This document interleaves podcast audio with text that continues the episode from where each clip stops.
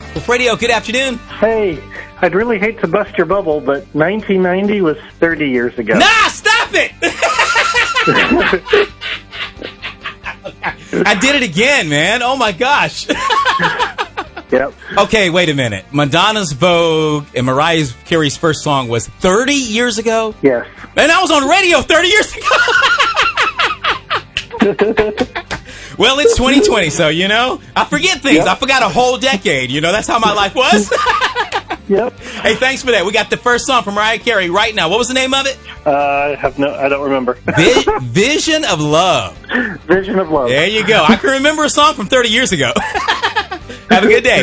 Thanks. You too. All right, so you graduated in ni- 1990, 30 years ago. Wow.